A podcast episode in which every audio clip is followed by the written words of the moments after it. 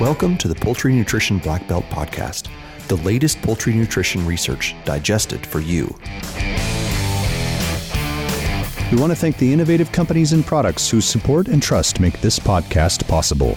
Anitox, partnering with the world's food producers to develop and deliver innovative programs to efficiently produce safer food. Cargill works with poultry producers to drive customer profitability by being a leader in applied nutrition. Kerry, proven on the farm, trusted on the plate. Kerry is where technology is made.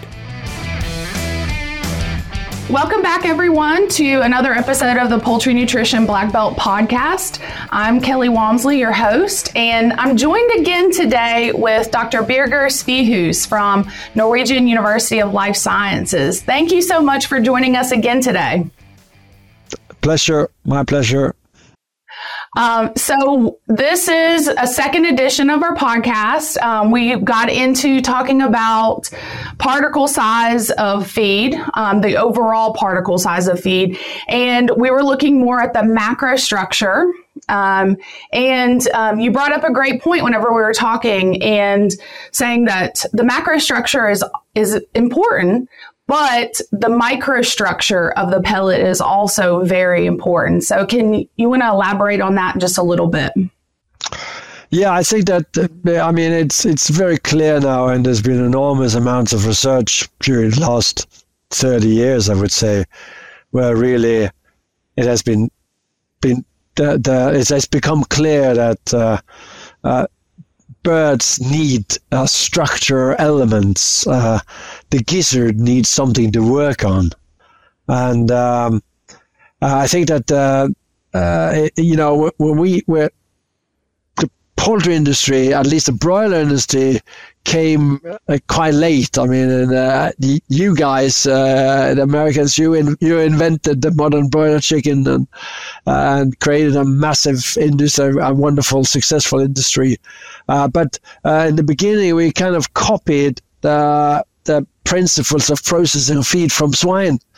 Uh, from swine nutrition. And in swine, it's important to grind uh, cereals very finely because they don't chew uh, the seeds very carefully, the, the pigs, and then uh, so we thought, well, do it with poultry too.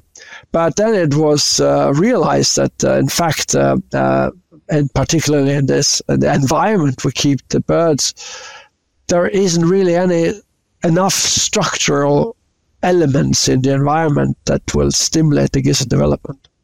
And uh, what happens is that uh, uh, the gizzard fails to develop is like you know if we go to the gym and exercise our muscles grow.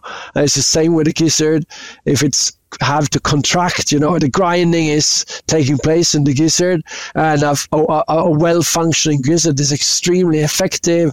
You have this sandpiper like uh, uh, inside and you know wraps the material to a very fine grinding but it needs to be stimulated.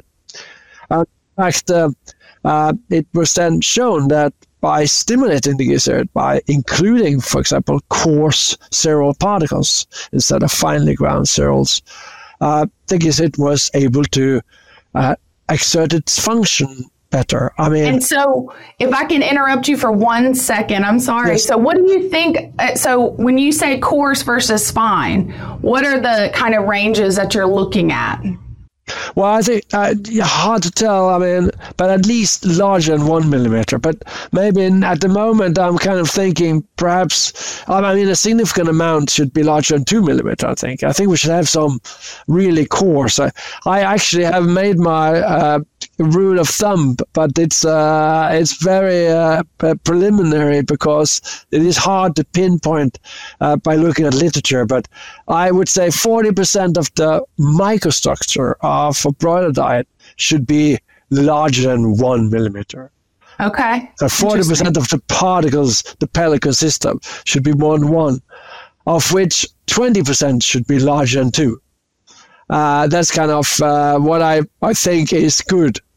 And it's not it's not easy to achieve that. That is the thing, particularly perhaps with, with maize diets, because they are usually very easily ground to very fine material. Especially if the if it's dry, right? especially if it's dry, and yeah, and anyway, um, unless you use a very large holes in the hammer mill, or you use a roller mill, which is also a very good alternative. So uh, I would say that uh, uh, the you, you, it's very difficult, and when you pellet, you grind it further down. That is what many people are not thinking about. That's why when we talked in the last episode of of uh, if you increase the diameter of the hole, you actually preserve more of the large particles. But anyway, the grinding is significant in the pellet press. So, do you uh, think we have a good handle on the that um, of how the magnitude of the impact of what happens in the pelleting process to grind the those uh, the microstructure of the pellet of the ingredients in the pellet. Well, at least we need to be aware of that. Uh, you know, the the microstructure of the diet is not uh, a result of the grinding in the hammer mill or roller mill only but it's also an effect of the grinding in the pellet press. And then adjustments in the pellet press will actually affect the grinding. For example, the distance between the roll and the die. So there are things there. And of course, as I talked about, the, the, the diameter of the hole in the pellet die. So there are things you can do in the pelleting process to reduce uh, harm because we want the gizzard to I mean, uh, it's good to have coarse uh, structures, and we've seen that, in fact, when you, you have more coarsely ground cereal particles or feed particles, in fact, the amount of very finely ground particles in the small intestine increases. It's because it's the coarse particles stimulate the gizzard to develop, and a well functioning gizzard is a better grinder than any uh, mill in the feed factory. So, uh, so we stimulate the gizzard and actually will end result is actually more fine grinding by more coarse particles in the diet. And of course, at the same time, we save money. I'm going to say it's cheaper to grind more coarsely and it's quicker. Yeah. And then, and then the absorption is greater, right? Yeah, um, yeah, exactly. Exactly. Yeah. So fine. It is good.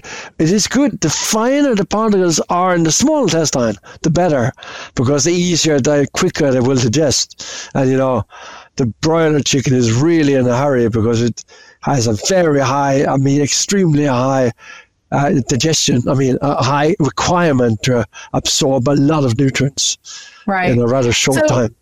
You know, one of the criticisms early on about um, kind of going to a coarser grind, just in general, um, was that the gizzard was going to be working a lot harder, and so then energy is partitioned towards you know breaking down feed, and so um, but the data i mean regardless that i mean that's a that's a true concern but then the the payoff in the long run as you said is that you're getting smaller particle sizes in the small intestine and then increased digestibility um, Exactly.